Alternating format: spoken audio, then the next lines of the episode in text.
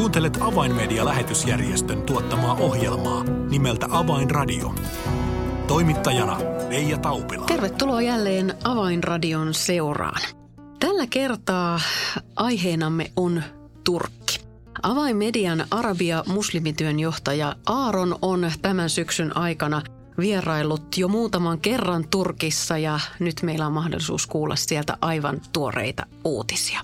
Lämpimästi tervetuloa seuraan. Avainradio. Ja tervetuloa studioon Aaron Ibrahim. Kiitos. Turkki on jälleen aiheenamme. Tästä olemme jo muutamassa ohjelmassa viime viikkoina jo vähän ikään kuin kuulleet ja saaneet maistiaisia, mitä Turkissa tapahtuu. Mutta Aaron, nyt olet viimeisimmältä matkaltasi sieltä juuri palannut, niin mikä oli tuon matkan päätarkoitus? Joo, siis päätarkoitus oli, oli Turkissa nimenomaan tutustua enemmän työhön, mitä siellä tapahtuu. Meillähän on Alhaja-kanavan kautta monet on tullut uskoon paljon, siis kymmeniä, satoja, kenties tuhansia, voidaan sanoa tuhansia syyrialaisia ja irakilaisia, niin kuin arabinkielisiä, jotka ovat tulleet uskon ja ovat muuttaneet – pakon edestä siirtolaisia pakolaisia niin eh, Turkkiin ja levittäytyneet joka puolella Turkkiin, niin mä kävin tutustumassa niihin ja ö, tietenkin me halutaan auttaa niitä ihmisiä, koska ne on ihan, niillä ei periaatteessa ole mitään. Sitten yksi seurakunta, joka perustettu meidän jälkihoidon työntekijän kautta, ja meillähän on äh, Brasiliassa oleva pastori Muhammad on ollut myös Turkissa pitkään ja hän on ollut siellä äh, rukoilemassa ihmisten puolesta ja monet ovat tulleet uskon myös hänen kautta. Joten meillä niin tämä jälkihoito järjestelyt on periaatteessa niin tämä päämatka, siis päätarkoitus tällä matkalla – ja käytiin sitten sekä Istanbulissa että Izmirissa. Mm. Eli sanoit, että tutustuminen Turkin tilanteeseen oli ikään kuin se yksi päätavoite, niin olit siis Istanbulissa ja tuolla Izmirin kaupungissa, niin, niin minkälaisissa tilanteissa nämä, nämä pakolaiset Syyriasta ja Irakista tulleet pakolaiset, niin minkälaisessa arjessa he siellä elävät? No ensinnäkin pakolaiset Turkissa, niillä on niin todella hankalat olot, että työtä on vähän ja jos on työ, niin maksetaan vähän – Joten jos et tee työtä joka päivä, niin sä et syö sitä seuraava päivä. Ja monet heistä odottaa YK on päätös heidän siirrosta niin kuin Turkista sitten muualle maailmaan. Jotkut siirtyy sitten Euroopan maihin tai Amerikkaan tai Australiaan, minne heillä sitten tämä YK määrää, että minne muuttaa. Mutta monet heistä on tullut uskon tai omissa kotimaissa ja sitten nyt lähti pois. Tai ovat tulleet uskon niiden kautta, jotka ovat tulleet uskon maansa tuota sisäpuolelle ja nyt tavoitetaan niitä, koska periaatteessa nämä ihmiset ovat nähneet, mitä on todellinen islam. ISIS on polttanut ja tappanut ja vienyt heidän kotiin sukulaisia. Monet ovat menettäneet sukulaisia ja omaisia, niin kyllä tämä on, siis tämä on semmoinen porukka, joka kaipaa kaikkia rakkautta, huolenpido, hyvä sanoma pelastajasta, niin mm. tämä on se tilanne siinä. Miten, miten heihin maassa suhtautuvat? Miten muut turkkilaiset heihin suhtautuvat? No se on tosi vaikea sanoa, niin periaatteessa niin kuin osa niistä on kurdeja ja turkilaisten ja kurdien välillä ei ole kovin hirmu romanttinen mm, mm. Äh, niin tuota, väli, joten äh, se on vähän hankala. Mm. Eli arjessa elämä ei, ei kovin helppoa ole, mutta kerroit Aaron, että todella heidän joukossaan on, on myös jo ennen Turkkiin tuloaan uskoon tulleita ja nyt sitten Turkissa uskoon tulleita henkilöitä, niin, niin tapasit heitä. Kerro vähän heistä. Tapasin paljon näitä ihmisiä, jotka ovat tulleet uskoon meidän työmme kautta, Alhaja-kanavan kautta, niin vuosien saatossa ja osa ne on tullut uskossa, siis on tulleet Turkin uskovaisina ja aloittivat sitten evankelioida muita, näkivät sen tilanne. Osa ovat tulleet uskoon Turkissa. Mm katsovat sosiaalisessa mediassa meidän kanavamme tai, tai joku muukin työ. Se on ihan, siellähän moni moni organisaatio tekee, tekee yhteistyötä ja tekevät työtä, niin, mutta nämä e, suurosa, mitä mä olen tavannut, ovat tulleet uskon kyllä meidän työmme kautta. Yksi niistä kavereista on perustanut seurakuntahan on meidän jälkihoito tiimissä mukana. Izmirissä on kaveri, joka Mä tapasin edellisen matkan aikana, mutta hän on ollut Muhammad, Brasilian Muhammadin ystävä pitkään. On yhdessä niin kuin tehneet paljon työtä siinä ja hän nyt avasi ihan uusi seurakunta, jossa oli paljon ihmisiä ja uusi rakennus siinä on, on tuota, vuokrattu ja siellä on seurakunta kokoontunut, niin sen minä olen kiinnittänyt huomioon, että seurakuntalaiset yleensä on, on paljon vähemmän kuin ne, jotka tulee kokoukseen. Mm. Kenties kaksi-kolme kertaa enemmän tulee ihmisiä kokoukseen kuin seurakuntajäsenet on paljon, on se vähemmistö Aivan. niistä kävijöistä. Hmm. Mielenkiintoista. No nyt kun tuonne Ismiriin tuo uusi seurakunta perustettiin, niin minkälainen uskon askel se tälle perustavalle pastorille oli? Se oli kyllä aika monin uskon askel. Hän laitoi kaikki hänen säästönsä niin, tuota, vuokraa, eli siis kuuden kuukauden vuokra piti laittaa sisään. Ja se on erittäin vaikea tämmöisellä kaverille, joka periaatteessa niin on säästänyt vuosia tai tullut, on tuonut vähän rahaa siinä mukana. Joten puolen vuoden vuokra piti laittaa etukäteen ja sitten maksaa vuokra. Vuokra on 500 euro kuukaudessa. Se on erittäin iso summa. Siinä on, tuota, tämä on 274 tila, missä on semmoinen sali – toimis, pientoimisto ja sitten keittiö ja siinä tuota, myös kokoussali, jossa mahtuu 90. Hmm. Eli tämä on ihan hyvä. Se sanotaan, Suomessa se olisi ollut edullinen, edullinen mutta 500 euro kuukaudessa tämmöisellä porukalla, jolla ei ole mitään ja tulot on vähän, niin kyllä se on iso summa. Mutta, mutta tämä pastori halusi tuon uskon askeleen ottaa ja nyt Aaron sinä sait olla mukana, kun tuo seurakunta virallisesti aloitti toimintansa ja se Kyllä. vihittiin käyttöön. Kerro Kyllä, tuosta joo, minä, tilaisuudesta. Mulla oli kunnia olla pidämässä sen, sen puheen siinä seurakunnan perustamistilaisuudessa. Puhun siinä niin, että Jumalan seurakunta on, on Izmirissä niin erittäin tärkeä, koska Izmirhan tuo Smyrna hmm. seurakunta, seurakunta, siis paikallahan on, on ollut aikaisemmin, aikaisemmin tämä Smyrnan seurakunta.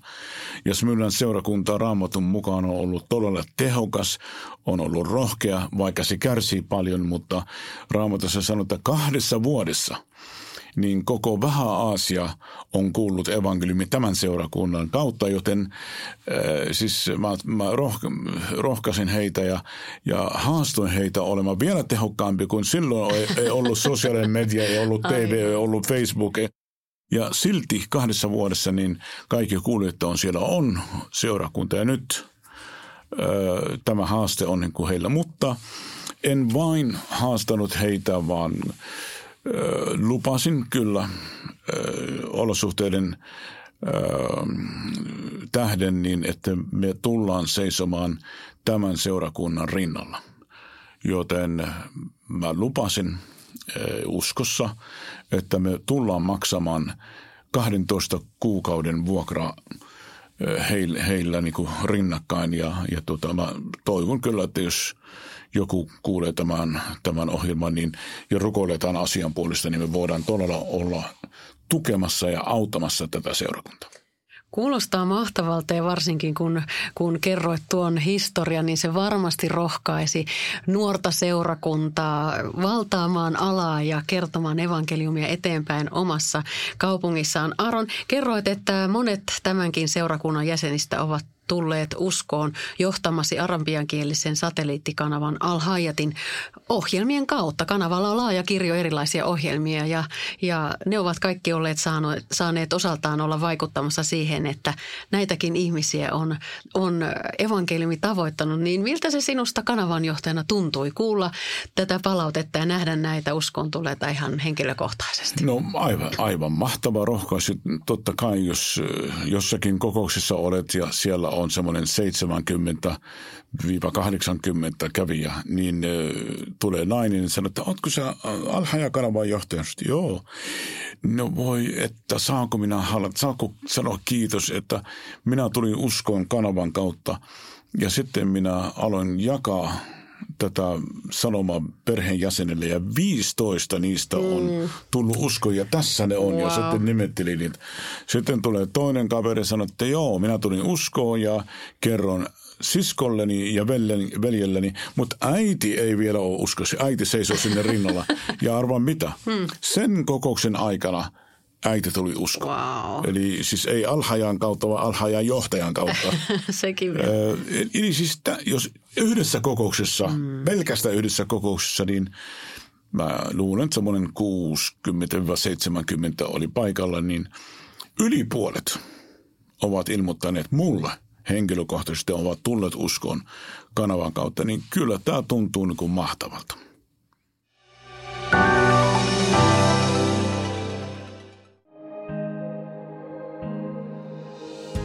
Avainmedian medialähetystyö tarvitsee esirukosta ja taloudellista tukea. Lahjoita 20 euroa lähettämällä tekstiviesti numeroon 16499. Kirjoita tekstiviestin sisältö avain 20 ilman välilyöntejä.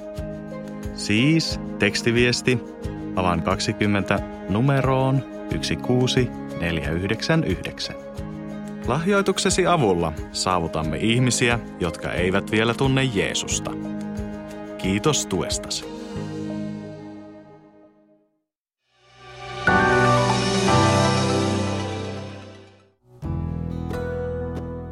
Avainradio. Signaali sydämiin.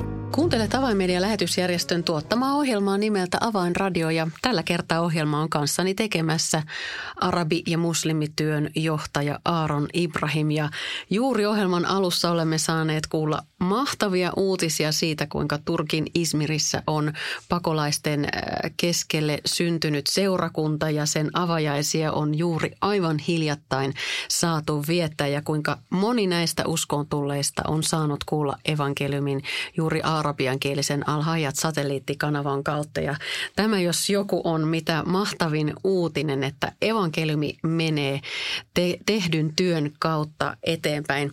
Aaron Ismirin lisäksi niin ää, olit myös Istanbulissa ja myös siellä on pakolaisten keskelle syntynyt seurakunta. Monta seurakuntaa. Öö, siellä on, siis Istanbulissa on aika moni seurakuntaa, mutta mu, mu, mä olin kolmessa – eli siis kolmen seurakunnan johtajan kanssa olen keskustellut. Sielläkin on tämä sama tarina, että monet on tullut uskoon alhajaten kautta alhajat tunnetaan.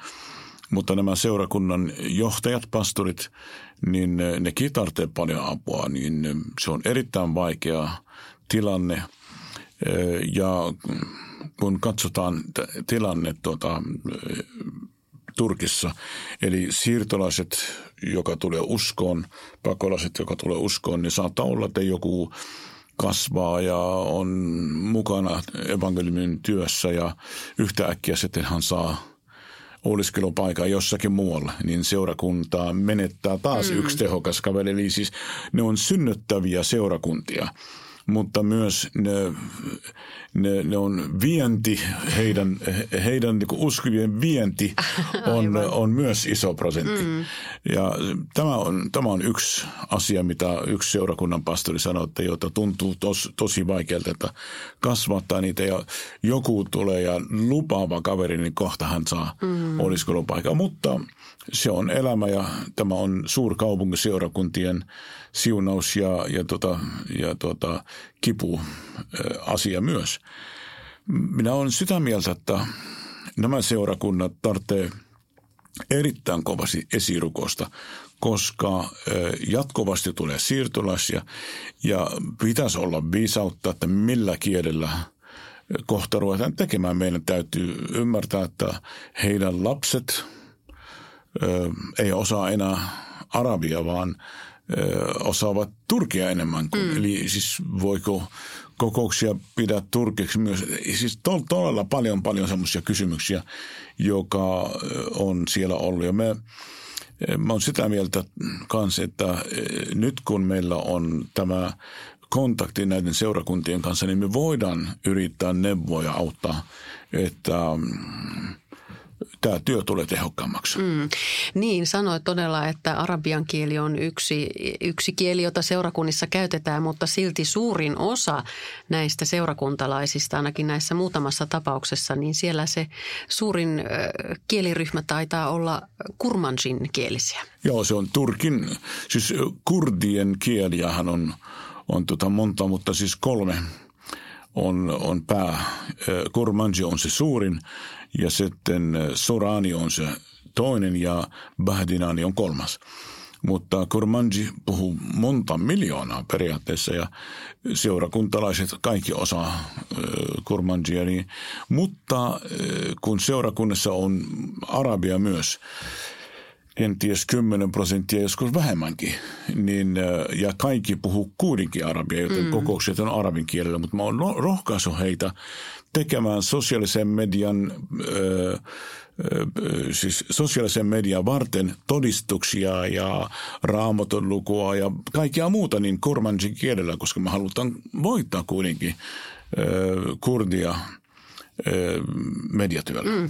Niin, itse asiassa kerroitkin ennen kuin tähän studioon tulimme, että, että nyt tällä hetkellä ainakin neljä seurakuntaa on kertonut, että he haluaisivat aloittaa omien tilaisuuksiensa striimaamisen ja sitten juurikin haluaisivat aloittaa kuvaamaan todistuksia ja videoklippejä sosiaalisen median.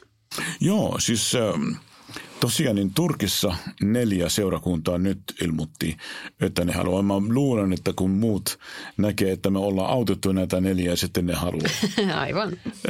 Minä olen sitä mieltä, että tämä on, nyt on se hetki auttaa näitä ihmisiä striimaa heidän kokouksia, mutta samalla sitten arkipäivänä tai arkiiltana sitten kuvaa todistuksia arabiaksi, kurmanji tai turkin kielellä ja, ja sitten laittaa sosiaalisen median ja antaa satelliittikanaville, koska nyt on se aika, että me, me emme tarvitse ammattistudio joka puolella, vaan työkaluiden edullinen hinta ja, ja teknologia ja, ja hyvin koulutettu tiimi, niin ei tarvitse sen, sitä niin kuin kallista studio, vaan me voidaan yhden studion sijasta niin meillä voi olla neljä seurakuntaa, kahdeksan seurakuntaa ja, ja kymmenikin seurakuntaa. Jos jokainen tekee viikossa yhden todistuksen, niin sulla on niin kymmeniä todistuksia ja, ja tota, lähetyksiä niin viikossa. Mm. Tämä on se idea, mitä mä haluan heillä tuoda. Ja no itse ensin, ensinnäkin pyy, pyysi, mutta me voidaan heitä kouluttaa. Ja mä luulen, että tämmöinen – jos katsotaan, että se olisiko sitten semmoinen pienen, pienen ö, kaluston hankiminen menee semmoinen kolmen, kolmen ja puolen tuhannen yhden kerran. Se ei, se ei ole joka kuusi, vaan se on yksi kertaa, joka oikeastaan niin kuin kolmessa vuodessa, niin ennen kuin sitä tarvitsee uusia, niin – tämän tyyppisiä projekteja pienellä summalla me voidaan monin monin kertaista sosiaalisen median tuotanto. Mm. Eli siis vielä tarkennan, eli sanoitko juuri, että yksi tällainen seurakunnan, yhden seurakunnan varustamisen tällaisella pienellä kalustolla, niin se olisi noin kolmen tuhannen Kolmen tuhannen plussa miinuksen mm. puolella, niin, niin siitä tulee erittäin hyvä. Kuulostaa mahtavalta ja todella tehokkaalta, kuten Aaron sanoit, että jos useampi seurakunta tämän haasteen näiden neljän lisäksi vielä ottaa vastaan, niin, niin voimme odottaa hyvää tulosta. No Aaron, näiden maahanmuuttajien äh, keskuudessa syntyneiden seurakuntien lisäksi, niin Turkissa on myös noin, noin 2500 turkinkielistä seurakuntaa. Niin miten he suhtautuvat pakolaisiin ja sitten näihin syntyneisiin osa, seurakuntiin? Osa suhtautuu hyvin, osa vähemmän hyvin, mutta – kyllä se on niin kuin, herätystähän ei kukaan järkipäinen kristitty vastustaa. Mm. Mutta turkinkielinen siis seurakunta ympäri se Turkin, niin sekin tarvitsee apua. Siellä on, ei voida sanoa suuri herätys, mutta kyllä siellä ihmiset tulee uskoon. Mutta pakolaisten ja siirtolaisten parissa ihmiset tulee paljon enemmän uskoon. Se on kyllä huomattavaa, että siinä esimerkiksi voi olla, että, että kasteessa saattaa olla niin kuin 12, 13, 20 näissä siirtolaisseurakunnassa ja turkinkielisessä, niin paljon paljon vähemmän. Mm. Mutta työ menee eteenpäin siellä. Tammikuussa on Turkin evankelinen allianssin konferenssi ja siellä tulee moni moni seurakuntaa, niin seurakunnan johtaja yhteen ja ja tota, se on erittäin hyvä konferenssi, siellä niin kuin haastavat toinen toisia evankeliumin työhön, lähetystyöhön ja e, mä tulen olemaan mukana ensi e, helmikuussa, niin kyllä tämä on e, erittäin suuri haaste mullekin, että mä menen nimenomaan turkinkielinen seurakunta rohkaista voittamaan Turkin ulkopuolella, koska mä uskon, että seurakunta, joka tekee lähetystyötä, se itsekin saa paljon siunausta. Mm. Tämä on todella mielenkiintoista kuulla näitä uutisia Turkista, koska Turkki on meille suomalaisille tullut vuosien saatossa tutuksi. Se on monien äh, säännöllinen lomakohde, ainakin on ollut ennen korona-aikaa ja, ja suomalaisilla on paljon yhteyksiä Turkkiin, joten on mahtava kuulla, että, että mitä, minkälaista liikehdintää siellä tapahtuu tällä hengellisellä rintamalla ja kuinka siellä seurakuntia hiljalleen syntyy ja kasvaa ja, ja työ menee sielläkin eteenpäin. Kyllä. Kyllä mä, mä uskon, että suomalaisilla ja turkilaisilla on paljon yhteistä ja ei vaan lomaa kohde, vaan mm. kyllä siis Suomi ja kaikki muut seurakunnat on velkaa Turkilla, että sinne pitäisi viedä evankeliumi. Ja tämä haaste, nämä haasteet, mitä mä äsken sanon, niin minun mielestäni tämä on niin siis todella pieniä haasteita, jokainen, joka saa sydämelle tämä asia, niin voi olla mukana tekemässä erittäin tehokasta lähetystyötä, koska lähetystyö on muuttunut, ei tarvitse enää lähettää ihmisiä ja perhe opiskelee kieliä vuosia muuten. Jos joku on, on saanut kutsun tämän tehdä, niin tehkön. En vastusta, tietenkin. Mutta paikalliset uskovat ja paikalliset seurakunnat, ne tarvitsee tukea, koska nythän on tilanne niin, että, että globaalimmassa vaiheessa niin tilanne on niin, että seurakun Kristuksen ruumis on, on siellä, missä se on, niin se on me. Se on näin.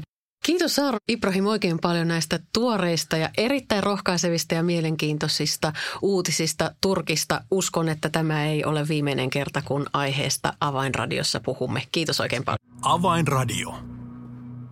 Jos haluat tietää enemmän avainmedian tekemästä maailmanlaajuisesta lähetystyöstä, voit tehdä sen helposti tilaamalla itsellesi ilmaisen Avainmedia-lehden.